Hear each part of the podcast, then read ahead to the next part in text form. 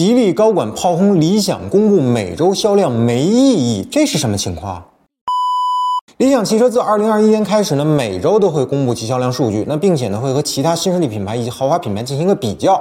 那这种做法呢，在行业内并不常见，甚至被认为是一种卷式的营销。那么理想汽车每周公布销量到底是出于一个什么目的呢？那它对于消费者、行业和自身又有什么影响呢？首先啊，我们来看看理想汽车每周公布销量的意义。那根据理想汽车方面的说法呢，它的数据获取呢合法合规，来源于汽车行业通用的数据渠道，并且呢已经向有关部门进行一个说明了。那理想汽车还表示了，它发布数据呢是为了向社会公众展示其产品的真实情况和用户反馈，那并不是为了任何的其他目的。那从这个角度来看啊，那理想汽车每周公布销量呢是一种创新的营销方式，可以让消费者更直观地了解理想汽车的产品特点、市场占有率和用户满意度。那这对于提升理想汽车的品牌形象和信任度呢是有益的。然而呢，理想汽车每周公布销量呢也存在一些争议和问题。那一方面呢，有人认为理想汽车的数据来源不透明，可能存在夸大或者造假的嫌疑。那例如呢，小鹏汽车和吉利汽车的一些高管就曾经质疑理想汽车的周销量数据与其官方发布的月销量数据不符，甚至称之为造假。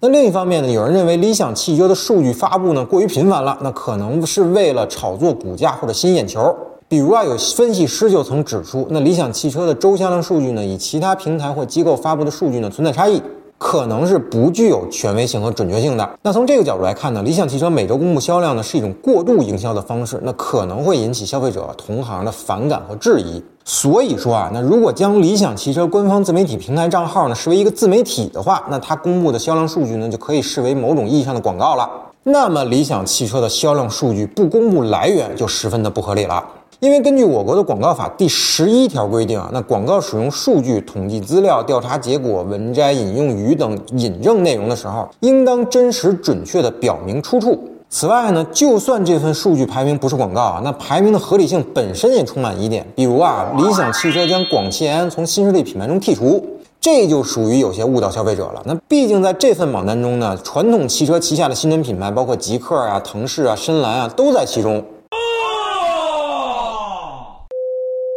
要知道啊，广汽埃安的销量目前可是新能源汽车中的佼佼者。那根据乘联会的数据显示呢，今年六月新能源乘用车批发销量排名啊，广汽埃安凭借 四点五万辆的成绩排在第三啊，而理想汽车的销量呢要少一万多辆，所以单单排除销量高的品牌，排名的合理性确实值得商榷。那么综上所述呢，理想汽车每周公布销量呢是一种极具争议的做法，那既有利也有弊。那您怎么看这件事呢？欢迎评论区留言，咱们继续讨论。